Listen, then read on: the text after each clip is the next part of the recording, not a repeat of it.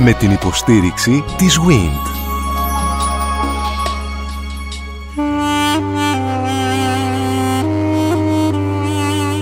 «1821» Μια συναρπαστική σειρά ραδιοφωνικών ντοκιμαντέρ στον Sky 100,3. Κυρίες και κύριοι, παρακολουθείτε την πέμπτη κατά σειρά εκπομπή στο ραδιοφωνικό ντοκιμαντέρ του Sky 1821. Βρισκόμαστε στην παραμονή της Επανάστασης. Ξεσηκώνεται το Ρούμιλετ, όπως ονόμαζαν οι Οθωμανοί τους Έλληνες. Ξεσηκώνονται δηλαδή οι άπιστοι, οι γιαούριδες. Η Οθωμανική Αυτοκρατορία θέλει και πρέπει να καταστήρει την εξέγερση. Ποιοι είναι αυτοί οι τζιμίδες που σηκώνουν κεφάλι; Κάποιοι από αυτούς είναι αγρότες, οι περισσότεροι όμως φτωχοί. Κάποιοι είναι κεφαλαιούχοι και γίνονται κοτζαμπάσιδες, είναι οι αρχηγοί, οι κεφαλές δηλαδή των πολλών και για τον Σουλτάνο οι φοροεισπράκτορες. Κάποιοι γίνονται αρματολοί και βγαίνουν στα βουνά, δεν αντέχουν την καταπίεση. Αυτοί είναι οι γενναίοι, οι δυνατοί, οι πολεμιστές. Η υψηλή πύλη τους προσεγγίζει και τους ζητά να είναι υπεύθυνοι για την φύλαξη και την τάξη μεγάλων περιοχών. Έτσι δηλαδή ορίζονται τα γνωστά μας αρματολίκια και οι αρματολοί φρουρούν την περιφέρεια από τους ληστές. Αυτή λοιπόν η κλεφτουριά. Οι κλέφτες οι οποίοι κλέβουν από παντού. Έλληνες ή ξένοι ιδιοκτήτες είναι τα θύματά τους. Αυτή είναι η κοινωνία που ξεσηκώνεται. Αυτή η κοινωνία συσπηρώνεται γύρω από τους γενναίους και τους εμπνεσμένους οπλαρχηγούς. Ζητεί την ελευθερία της. Και έτσι χαλά την εφταξία την οποία είχαν φτιάξει πιθανώς στο μυαλό τους οι αυτοκράτορες της Οθωμανικής Αυτοκρατορίας. Γι' αυτό λοιπόν με την επανάσταση των Ελλήνων προκαλείται αταξία. Έτσι το βλέπουν οι Οθωμανοί. Οι ιδέες του γαλλικού διαφωτισμού αφυπνίζουν συνειδήσεις, δημιουργούν φιλελληνικά κινήματα, γεννούν την ανάγκη για ελευθερία, ισονομία και εκπαίδευση. Για πρώτη φορά σε αυτόν τον ξεσηκωμό σημειωτέν έχουν προηγηθεί και άλλοι στα 400 χρόνια της κραυγιάς. Σε αυτή λοιπόν την εξέγερση υπάρχει ένα σπίρτο που ανάβει τη φωτιά. Γιατί την ανάβει, γιατί άπαντες γνωρίζουν ότι πάνε να φτιάξουν κράτος και το κράτος με τις αρχές της Γαλλικής Επανάστασης.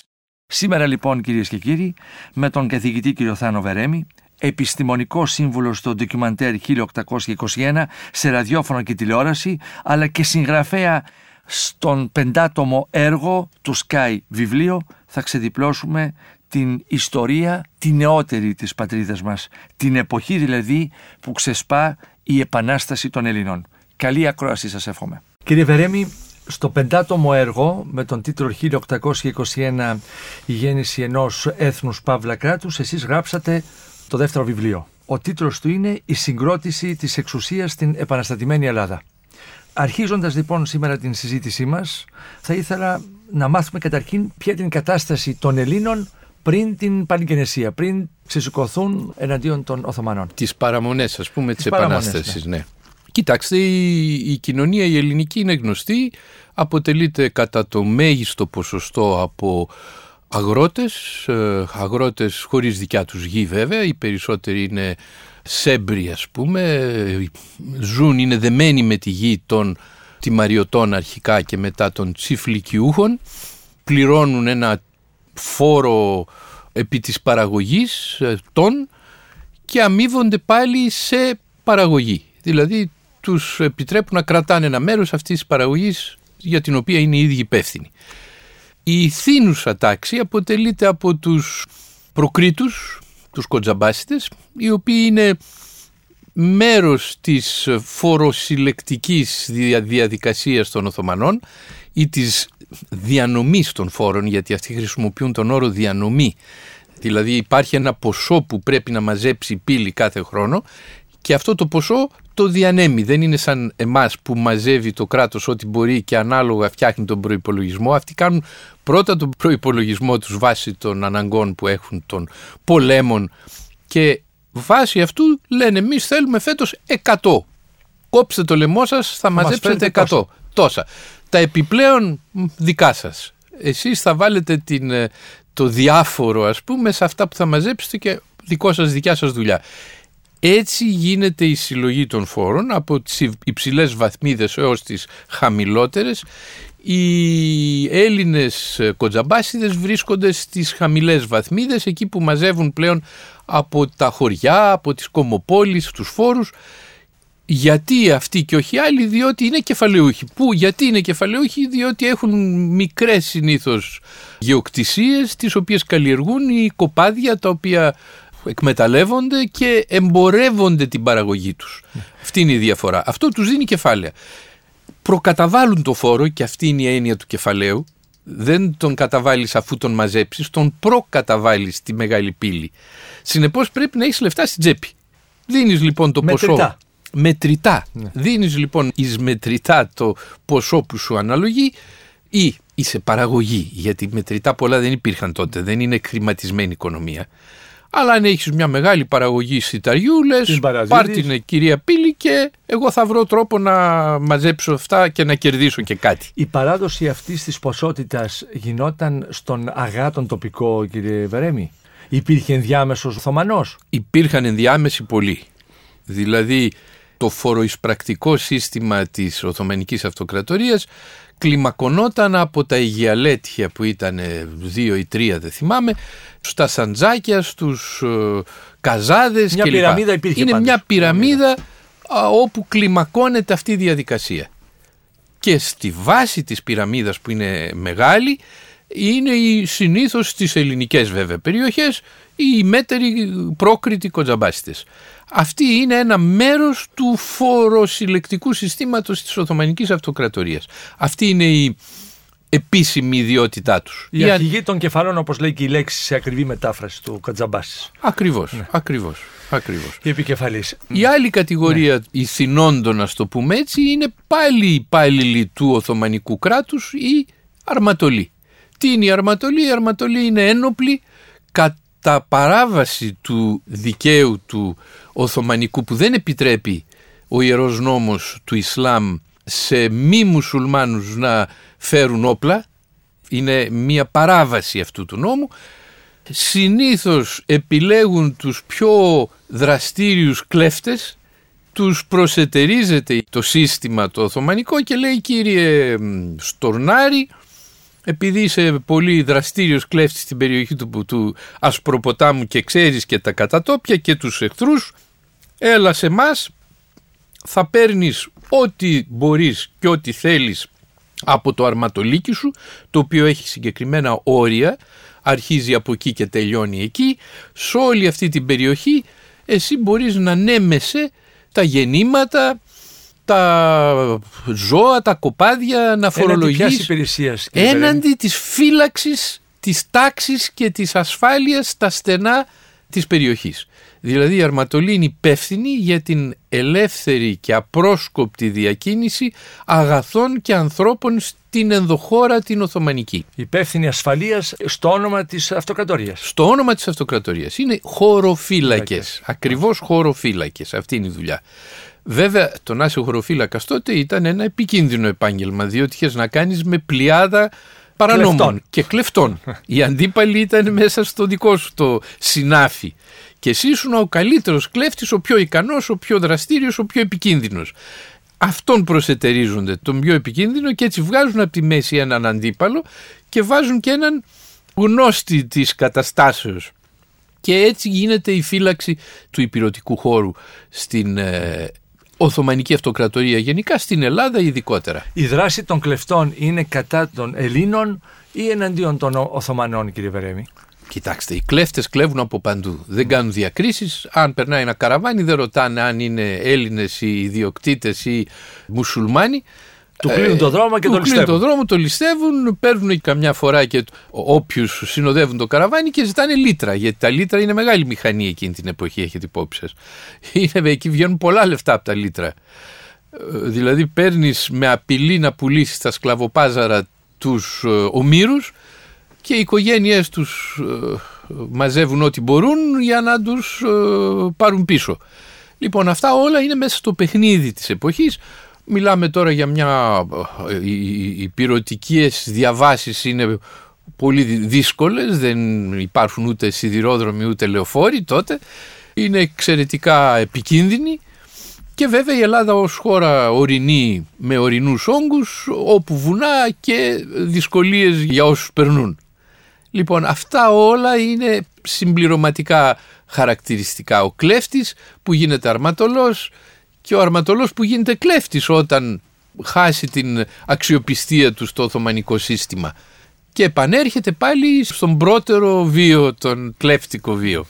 Ε, τώρα βέβαια η λαϊκή μουσα έχει τους κλέφτες τους έχει μυθοποιήσει. Τα ξευγενήσαμε λίγο αυτά εμείς στη ε, διάρκεια του είναι, χρόνου. Είναι ναι. οι μόνοι ελεύθεροι άνθρωποι, ας το πούμε έτσι. Αναγκαία συνθήκη θα Ώσπου να τους πιάσουν βέβαια. Οπότε και τους σουβλίζουν ή τους κόβουν τα πόδια και τα χέρια κλπ. Ναι. Στο ελεύθεροι άνθρωποι να σταθούμε λίγο. Υπάρχει κάτι δεικτικός προς την Οθωμανική Αυτοκρατορία; Ελεύθεροι άνθρωποι ως προς την εξουσία, δηλαδή υπάρχει κάτι αντιεξουσιαστικό σε αυτό; Ασφαλώς υπάρχει κάτι αντιεξουσιαστικό, αλλά είναι κατά της εξουσίας γενικώς. Και βέβαια και ειδικότερα κατά της μουσουλμανικής εξουσίας, ας το πούμε έτσι. Είναι διπλό το πρόβλημα του εξουσιαζόμενου ότι και εξουσιάζεται γενικώς, αλλά και ειδικώς από μουσουλμάνους οπότε είναι διπλό το πρόβλημά του. Οι κλέφτες είναι ένα πρότυπο λεβεντιάς, ένα πρότυπο ελευθερίας, ένα πρότυπο ηρωισμού. Βέβαια πολλά από αυτά ε, είναι όπως είπα μυθοποιημένα διότι ο μέσος κλέφτης ήταν ένας ε, στιγερός ε, συνήθως τύπος ο οποίος σκότωνε για ψιλοπίδημα, ο οποίος έπαιρνε χμαλό τους γυναίκες και παιδιά συνήθως τα πουλαγε και σε κανένα σκλαβοπάζαρο αν μπορούσε δεν ήταν κανένας λαμπρός ε, ήρωας κάθε άλλο. Αλλά βέβαια ε, η φαντασία του λαού τους μυθοποιεί, τους ηρωποιεί και τα δημοτικά μας τραγούδια είναι γεμάτα από κλεφτουριά. ε, και ο Γεροδήμος το τραγούδι, ο Γεροδήμος ο οποίος ήταν 40 χρόνια κλέφτης κλπ. κλπ. Δημιουργούν κάποια κοινωνικά πρότυπα. Σε ποιες γεωγραφικές περιοχές συναντώνται περισσότεροι κλέφτες ε, και Κλέφτες υπήρχαν σε όλη την επικράτεια την Οθωμανική αλλά στην Πελοπόννησο έγινε μια εκαθάριση, μια γενοκτονία θα λέγαμε σήμερα των κλεφτών το 1805-6 εκεί έγινε σκοτωμός. Δηλαδή τους καθάρισαν κανονικά. Τους παγίδευσαν και τους καθάρισαν. Δηλαδή έγινε, έγινε μια συνολική εκστρατεία από βέβαια Οθωμανούς ε, στρατιώτες. Και, και αρματολούς μαζί ή όχι, ή μόνο όχι, Οθωμανοί. Όχι, μόνο, μόνο Οθωμανοί, αλλά, αλλά και ντόπιοι πρόκριτοι και εκκλησία.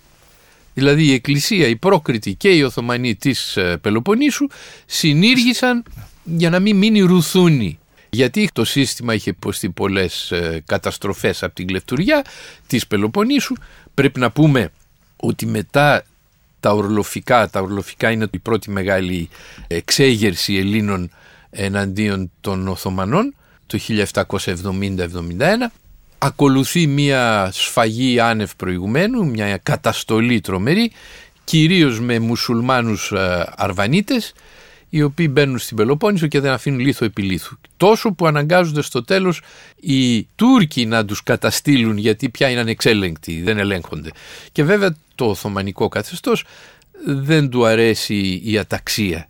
Θέλει εφταξία για να μαζεύει τα λεφτά του. Αυτό είναι ο στόχος της Οθωμανικής Αυτοκρατορίας. Είναι ειρήνη και φόρη.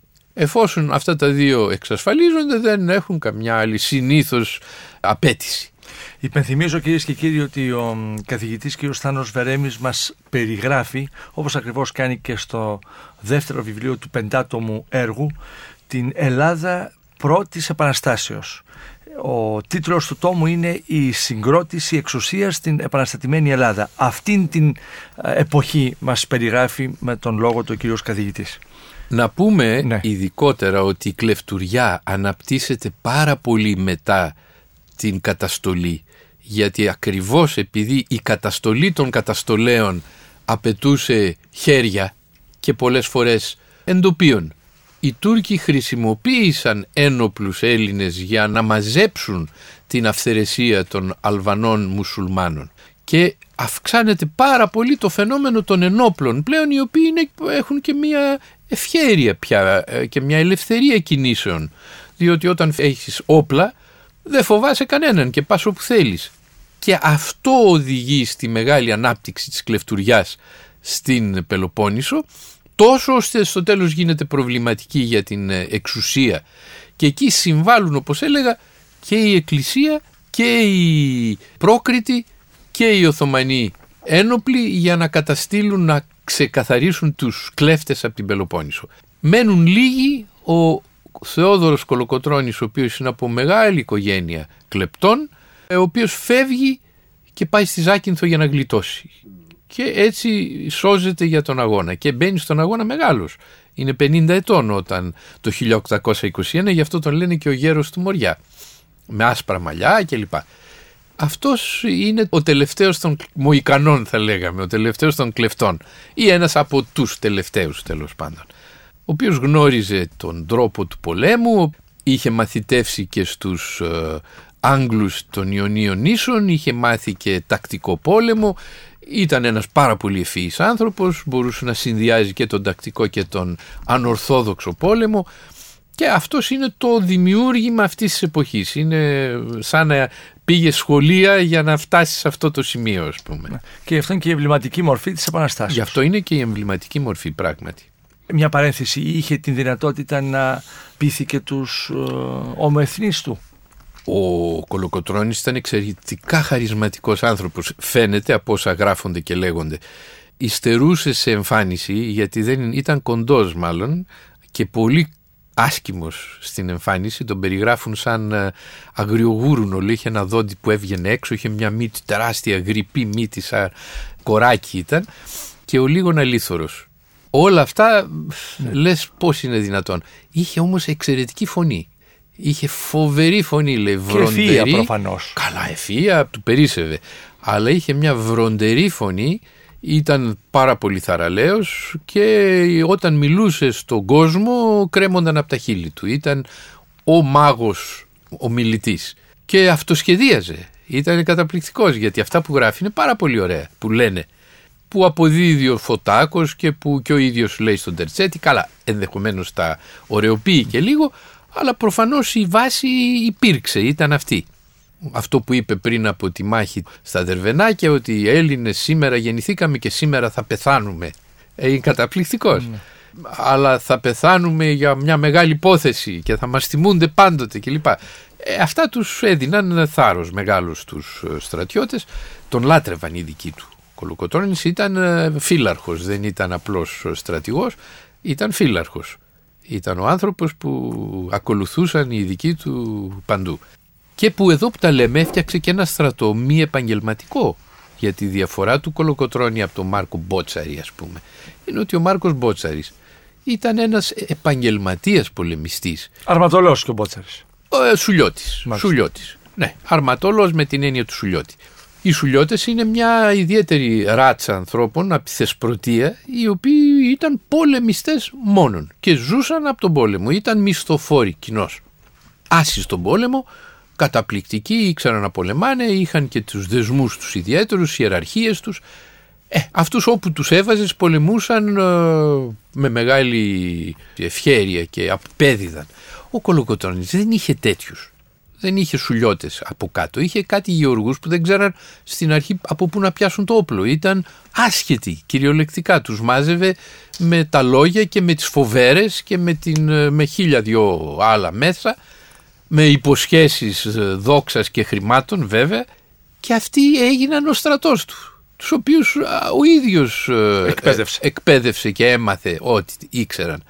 Αλλά στο μεγάλο τους ποσοστό ήταν απολύτες αγρότες ήταν οι οποίοι δεν ήξεραν τίποτα από την τέχνη του πολέμου. Και αυτή είναι η, η μεγάλη του υπηρεσία ότι μάζεψε το λαό και τον έβαλε να πολεμάει που δεν είχε δει ποτέ πόλεμο. Μερικοί στην πρώτη του φεκιά γίνονταν καπνός και τους απειλούσε, τους κυνηγούσε, τους έβριζε, ήταν αυτή ήταν η, η τακτική κολοκοτρώνη, ήταν να μαζεύει ό,τι μπορούσε. Και όλοι οι Έλληνες που μας έχετε περιγράψει ως τώρα, κύριε Βερέμι, αποτελούσαν το ρούμιλετι για τους Οθωμανούς. Ήταν το ελληνικό γένος, λοιπόν. Μαζί με άλλα γέννη τα οποία ζούσαν υπό την σκέπη της αυτοκρατορίας. Βεβαίως. Υπήρχαν πολλά μιλέτ. Το ελληνικό ήταν. Δεν το λέγανε ελληνικό, το λέγανε ρουμ και ρουμ εννοούσαν, με ρουμ εννοούσαν ορθόδοξο, χριστιανικό.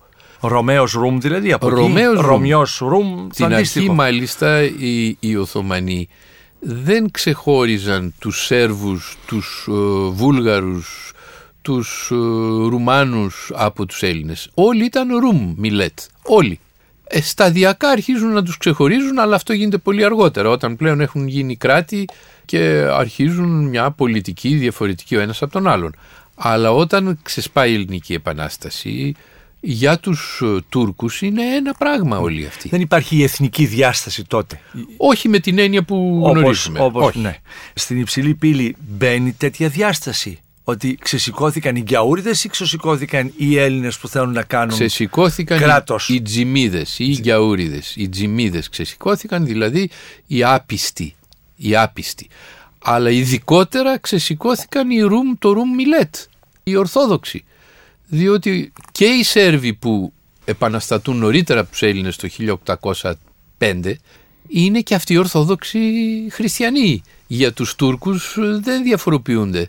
Ζουν αλλού αλλά πάντως είναι μέσα στο σχέδιο και μάλιστα φοβούνται ότι είναι κοινή η δράση. πηγή του κακού, δηλαδή η Ρωσία.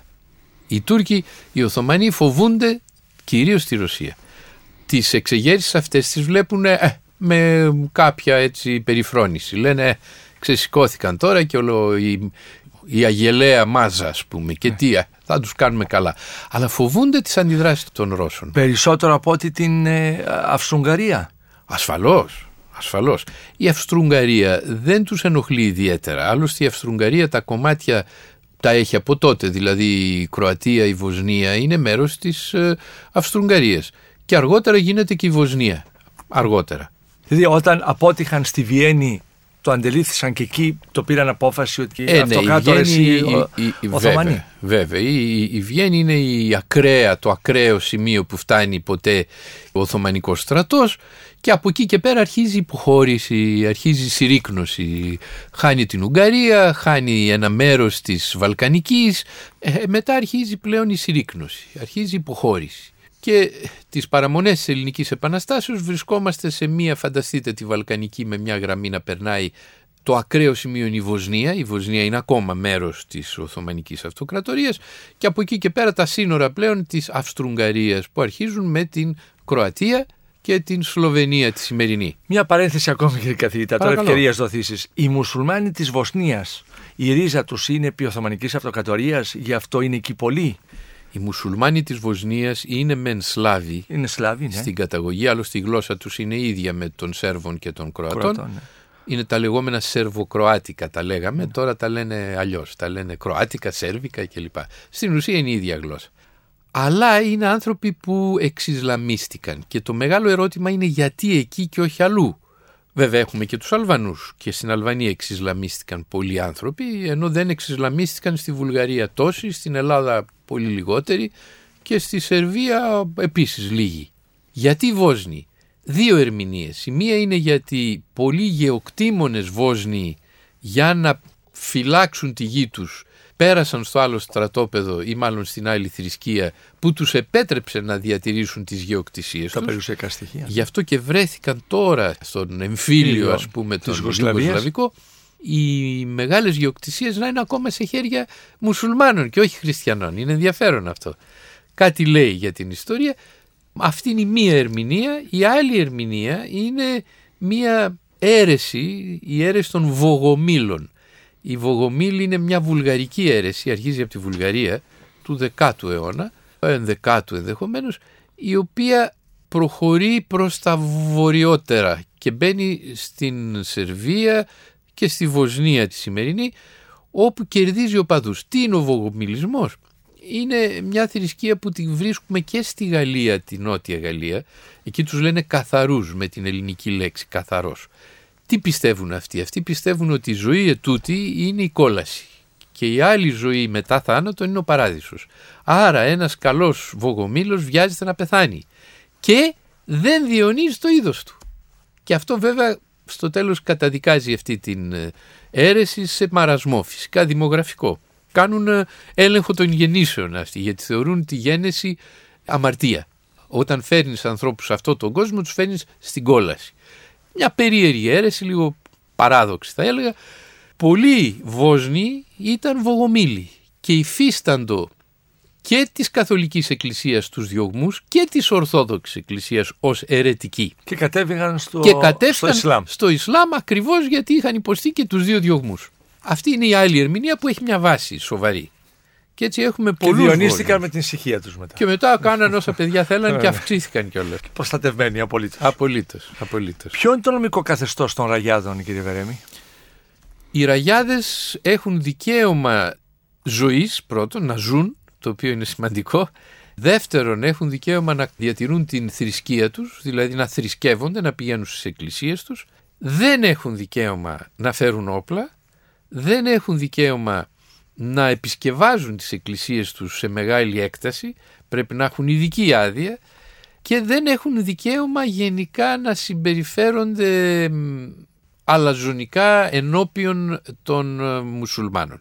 Δηλαδή αν ένας μουσουλμάνος είναι πεζός και ένας τζιμής είναι έφυπος πρέπει να να αντιστραφεί ο, να αντιστραφεί ο όρος, να κατέβει από το άλογο, να το προσφέρει ενδεχομένως ή εν πάση περιπτώσει να αποφύγει να εμφανίζεται έφυπος ενώπιον μουσουλμάνων. Όλα αυτά θεωρούνται προσβολές. Διατηρήθηκαν αυτά μέχρι τέλους. Μέχρι τέλους.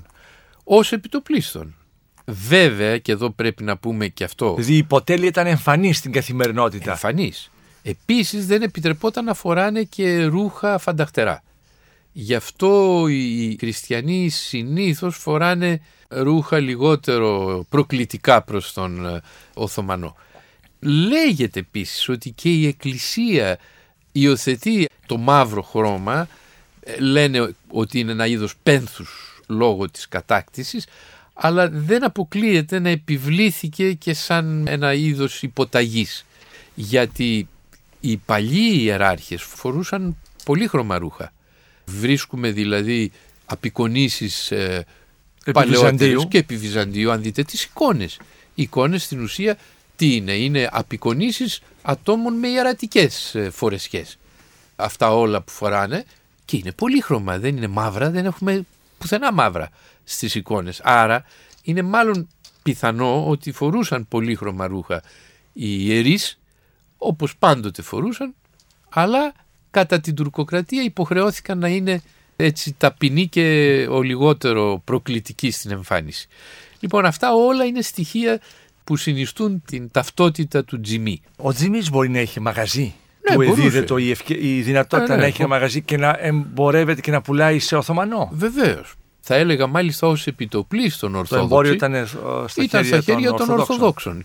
Των Εβραίων επίσης, αλλά ξέρετε στα Βαλκάνια το 18ο αιώνα με την εμπορική επανάσταση στην Ευρώπη γίνεται μια μετατόπιση πολλών Εβραίων στην Ευρώπη από τα Βαλκάνια γιατί εκεί είναι οι χρηματοπιστωτικές ε, επιχειρήσεις. Γι' αυτό βρέθηκαν και στην Γερμανία και στην Αυστρία. Στη Βιέννη, στη, στη Γερμανία, πάντως σε πάρα πολλά μέρη.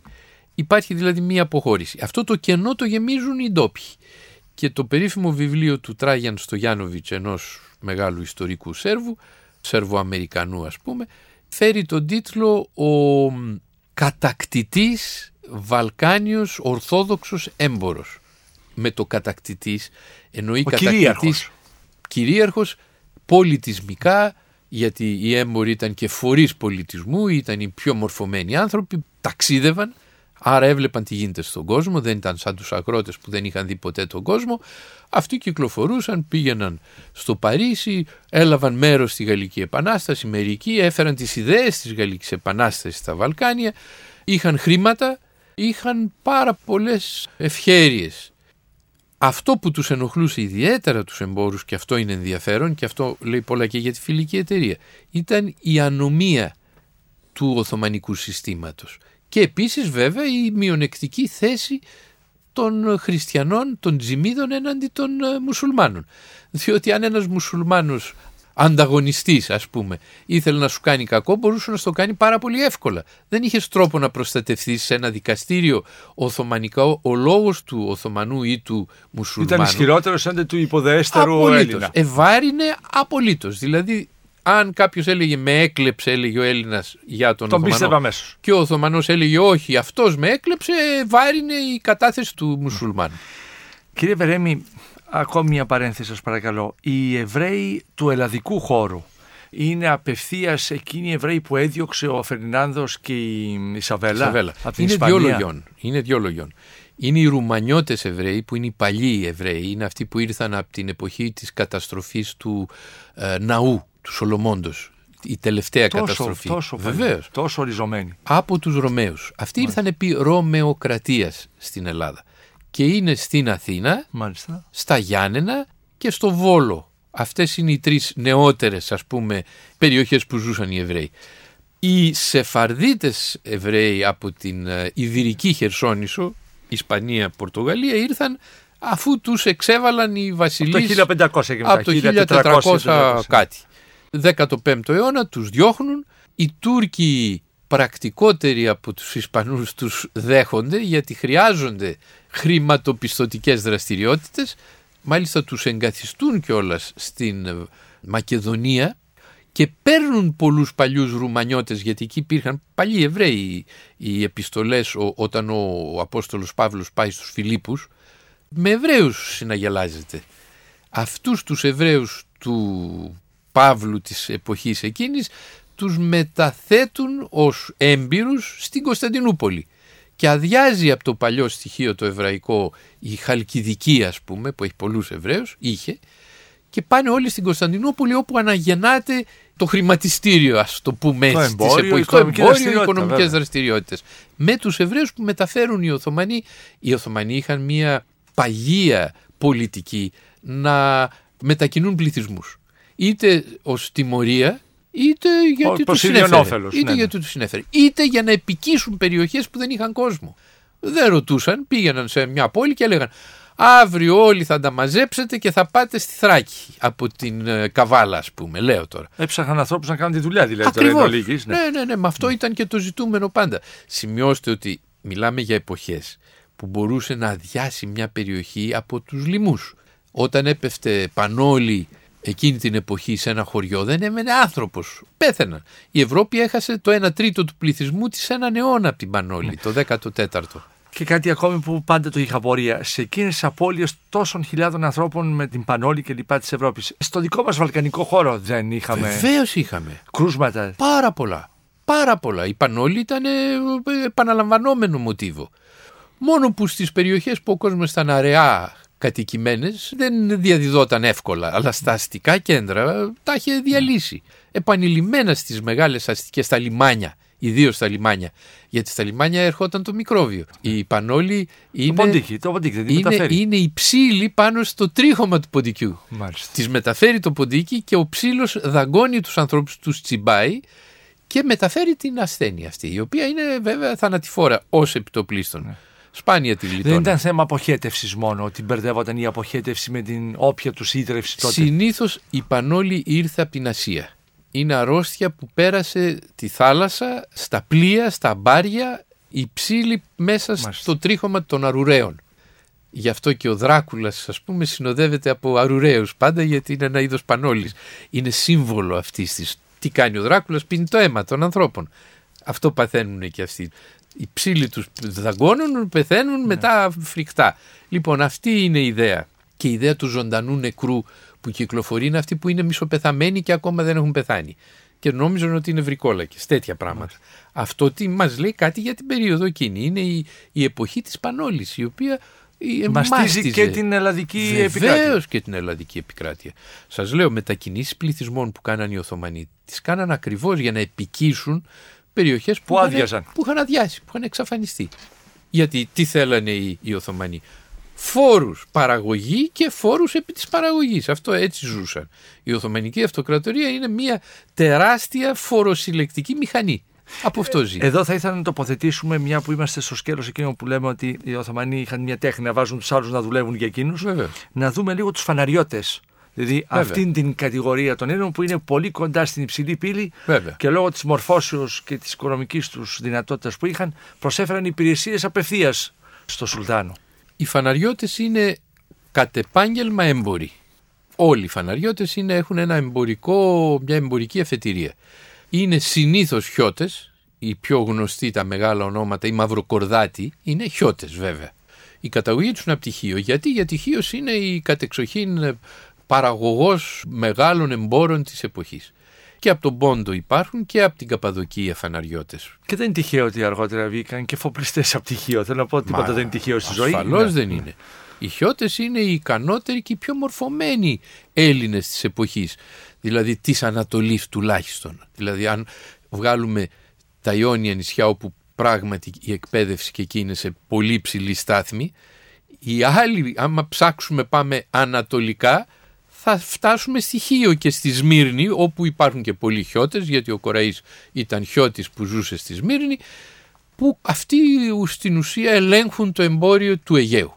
Οι πιο πετυχημένοι πάνε στην Κωνσταντινούπολη, κοντά στο Πατριαρχείο, εξού και η συνοικία του φαναριού που είναι γύρω από το Πατριαρχείο, για να βρίσκονται πλάι στην ε, κορυφή της εξουσίας των Τζιμίδων που είναι ο Οικουμενικός Πατριάρχης.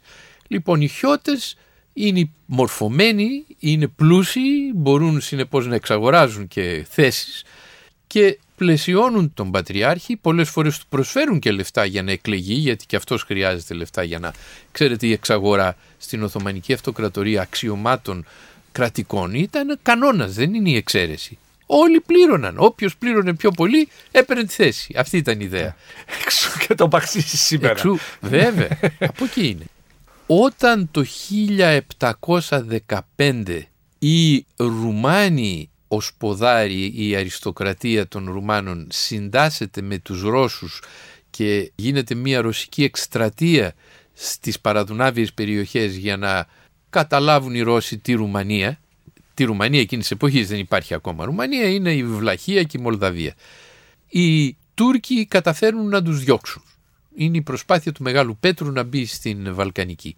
Δεν τα καταφέρνει, φεύγει και μετά οι Οθωμανοί αντικαθιστούν στις ηγεμονίες γιατί πρέπει να πούμε ότι αυτές οι ηγεμονίες επειδή είχαν παραδοθεί με συνθήκες είχαν ε, αποκτήσει κάποια προνόμια έναντι άλλων περιοχών που κατακτήθηκαν οι Οθωμανοί δεν θέλαν πολέμους και κόστος. Συνεπώς, αν κάποιος ερχόταν και τους έλεγε: Εγώ σκοπεύω να παραδοθώ, τι μου δίνεις, του λέγανε: Μπορείς να κρατήσεις την περιουσία σου, μπορείς να είσαι και ο άρχοντας της περιοχής. Με αυτή λοιπόν την Εξού έννοια. και ο ηγεμόν, έτσι βγήκε, ο, έτσι βγήκαν οι ηγεμόνες. Οι ηγεμόνες είναι οι τοπικοί άρχοντες με την ανοχή των Οθωμανών. Δεν είναι βασιλείς; Τους λένε πρίγκιπες, τους λένε. Είναι φεουδάρχες, βέβαια. Βασιλείς δεν τους λένε ποτέ, γιατί ναι. βασιλεύ σημαίνει ανεξάρτητος. Αυτή είναι υπό την Οθωμανική επικυριαρχία. Ναι. Η επικυρίαρχη είναι πάντα οι Οθωμανοί. Τους λένε πρίγκιπες. Με κάποια έτσι φαντασία αυτοί ε, επωνομάζονται πρίγκιπες και εκεί τοποθετούνται αντί των τοπικών Ρουμάνων ή Βλάχων ή Μολδαβών ε, ηγεμόνων Έλληνες φαναριώτες. Γιατί, γιατί είναι έμπιστοι των Οθωμανών αν τους αντικαθιστούν και έτσι όλο το 18ο αιώνα έως την Ελληνική Επανάσταση είναι με πολύ μικρές εξαιρέσεις Έλληνες ηγεμόνες στις δύο αυτές ηγεμονίες. Ε, Τοποθετημένοι από τη Μεγάλη Πύλη. Αυτό Αυτός τους διορίζει. Είναι διορισμένοι, είναι υπάλληλοι της Μεγάλης Πύλης. Γιατί τόσο ενδιαφέρον για αυτές τις περιοχές, γιατί είναι εξαιρετικά παραγωγικές. Η Ρουμανία όπως ξέρουμε είναι πιάτο και η παραγωγή σε σιτάρι ειδικά είναι καταπληκτική. Είναι από τους σιτοβολώνες των Βαλκανίων. Ναι. Εξού και το πλούτος ο μεγάλος της Ρουμανίας πάντα. Η Ρουμανία ήταν η Αμερική των Βαλκανίων. Όλοι πήγαιναν εκεί για να κάνουν περιουσίες, οι Έλληνες ιδίως. Και στο εμπόριο βέβαια του σιταριού, το οποίο ήταν τελείως στα χέρια των Ελλήνων, στο Δούναβι. Οι Έλληνες είχαν τις μαούνες του Δούναβι.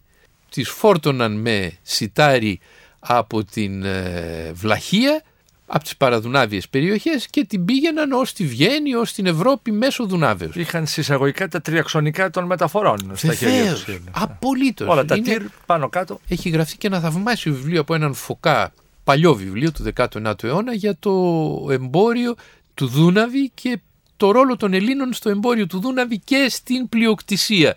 Αυτές οι μαούνες που ναι. περνούσαν στο Δούναβη ήταν σε ελληνικά χέρια. Λοιπόν, οι φαναριώτες είναι έμποροι στην ουσία, οι οποίοι είναι εκεί για να μαζεύουν τους φόρους για τους Οθωμανούς, Βέβαια τους έχουν πάντα και υπό στενή παρακολούθηση, αν κάποιος πάει να φάει λεφτά ή να κλέψει, του κόβουν το κεφάλι στα γρήγορα και τον αντικαθιστούν. Ποια είναι τώρα η διαφορά των φαναριωτών, γιατί κάνουν μεγάλη διαφορά για αυτή την περιοχή, γιατί αυτοί είναι όπως είπα μορφωμένοι άνθρωποι. Οι ντόπιοι οσποδάροι ήταν αγρίκοι, δεν είχαν, δεν ξέραν να διαβάσουν. Όπως οι περισσότεροι αριστοκράτες. Οι αριστοκράτες στην Ευρώπη δεν ήταν μορφωμένοι ποτέ. Ασχολούνταν με τον πόλεμο. Οι μορφωμένοι ήταν οι έμποροι πάντα. Και τούτοι είναι μορφωμένοι άνθρωποι. Παρακολουθούν το διαφωτισμό και φέρνουν τις ιδέες του διαφωτισμού στις παραδουνάβιες ηγεμονίες. Και επίσης είναι και οι άνθρωποι που συντηρούν και πληρώνουν για την παρουσία των διαφωτιστών της εποχής. Ο Ρήγας Φεραίος επανειλημμένα σιτιζόταν στα παλάτια των ε, φαναριωτών στο Δούναβι, στις παραδουνάβιες περιοχές. Και ο Μισιόδακας και πολλοί άλλοι μεγάλοι διαφωτιστές και ναι. διανοητές. Έφεραν συνεπώς το διαφωτισμό και τη γαλλική γλώσσα, γι' αυτό και οι Ρουμάνοι είναι πολύ γαλλόφωνοι, είναι η πρώτη τους γλώσσα, όλοι μιλάνε περίπου γαλλικά, στη Ρουμανία. Αυτή είναι η ευεργεσία των φαναριωτών. Βέβαια οι φαναριώτες είναι διχασμένες προσωπικότητες γιατί από τη μια μεριά είναι διαφωτισμένοι έμποροι, ξέρουν τι γίνεται στον κόσμο, είναι οπαδοί του διαφωτισμού και κάνουν και πολλά καλά πράγματα διαφωτιστικά ας πούμε στις χώρες αυτές. Ταυτοχρόνως όμως υπηρετούν την αυτοκρατορία. Ακριβώς. Ταυτοχρόνως είναι στοιχεία ενός ξεπερασμένου προβληματικού, συντηρητικού, οπισθοδρομικού συστήματος. συστήματος. Αυτό δεν μπορούν να αποφασίσουν ανάμεσα σε αυτά τα δύο. Αυτό είναι που τους βαρύνει τελικά. Σε λίγο κύριε καθηγητά θα κλείσουμε το πρώτο κύκλο αυτών των εκπομπών που θα αναφέρονται στο δεύτερο βιβλίο του πεντάτομου έργου. Μία ευκαιρία έχουμε τώρα εδώ γράφοντας τον επίλογο να μας πείτε σας παρακαλώ κύριε Βερέμι οι βλαχικής καταγωγής άνθρωποι από πού έρχουν την καταγωγή τους; Υπάρχουν πολλές ερμηνείες, ναι. κύριε Πρωτοσάλτε. Πολλοί λένε ότι αυτή είναι απομεινάρια από τις λεγεώνες των Ρωμαίων που ξέμειναν σε κάτι ορεινές περιοχές και εξακολούθησαν να μιλάνε λατινικά. Γιατί είναι λατινογενής γλώσσα βέβαια, τα, τα βλάχικα. βλάχικα. Άλλοι λένε ότι ενδεχομένως είναι πάλι λατινόφωνοι που μετακινήθηκαν λόγω ποιμενικού βίου, γιατί αυτοί είναι όλοι ποιμένε και μάλιστα από τους μετακινούμενους ποιμένε. Και συναντώνται κυρίως στη Βόρεια Βαλκανική και στην. Σε όλα τα Βαλκάνια. Στην Αλβανία. Και στη Βλαχία και στη Μολδαβία. Στη Βλαχία και στη Μολδαβία βεβαίως. Γιατί τα Ρουμάνικα είναι πολύ συγγενική γλώσσα με τα Βλάχικα, είναι σχεδόν ταυτόσιμα. Στην Βοσνία, στην Σερβία. Και φτάνουμε μέχρι την Πίδο σε εμάς και στην ε, Φυρωμία.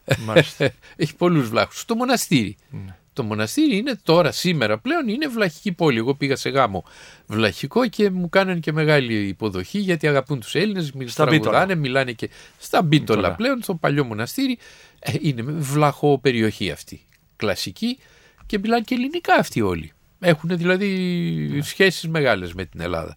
Μου βάλαν Θοδωράκι Χατζηδάκι εκεί για να με ευχαριστήσουν. Ήταν ένας γάμος τρικούβερτος. Ναι. Κανονικός. Ε, είναι, και ένα κομμάτι τους είναι οι βράχοι που συναντούμε μεταξύ Υπήρου και Μακεδονίας. Ασφαλώς. Το Μέτσοβο είναι το μεγάλο ναι. μα. Η Φιλιππέη, η Σαμαρίνα πάνω στην. Ε, η Σαμαρίνα, κάτι εξοχήν. Ναι. Αλλά και το μοναστήρι παραπέρα.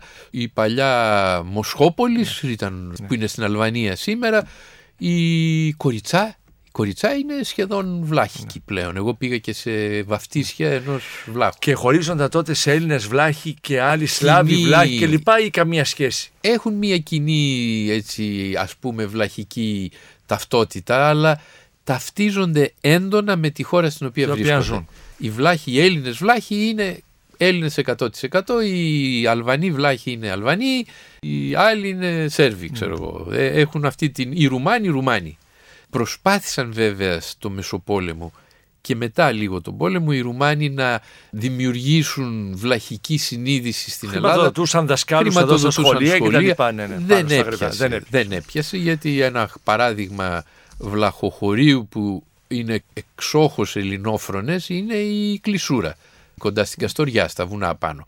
Ε, αυτοί τώρα ήταν καραέλληνες, δεν σήκωναν από προπαγάνδες αλλά γινόταν. Υπήρχε ναι. σχολείο ρουμανικό που τους μάθαινε βλάχικα. Ε, και σου λέει γιατί να μην μάθουμε τη γλώσσα μας, καλό είναι. Σας ευχαριστώ πολύ κύριε καθηγητά. Και εγώ. Εάν σας άρεσε το ραδιοφωνικό ντοκιμαντέρ που μόλις ακούσατε, μπείτε στο sky.gr κάθετος podcast και γίνετε συνδρομητής. Περιμένουμε όμως και τα σχόλιά σας ή ακόμα καλύτερα την κριτική σας στα iTunes.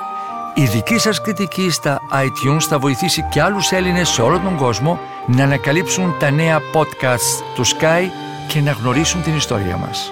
Κυρίες και κύριοι, γεια σας. Για την εκπομπή συνεργάστηκαν Παρουσίαση Άρης Πορτοσάλτε Παραγωγή Τζένι Πουπολίδου Επιμέλεια εκπομπής Αθανασία Χατζή Η ηχογράφηση και η τεχνική επεξεργασία έγινε από τους ηχολήπτες του Sky 100,3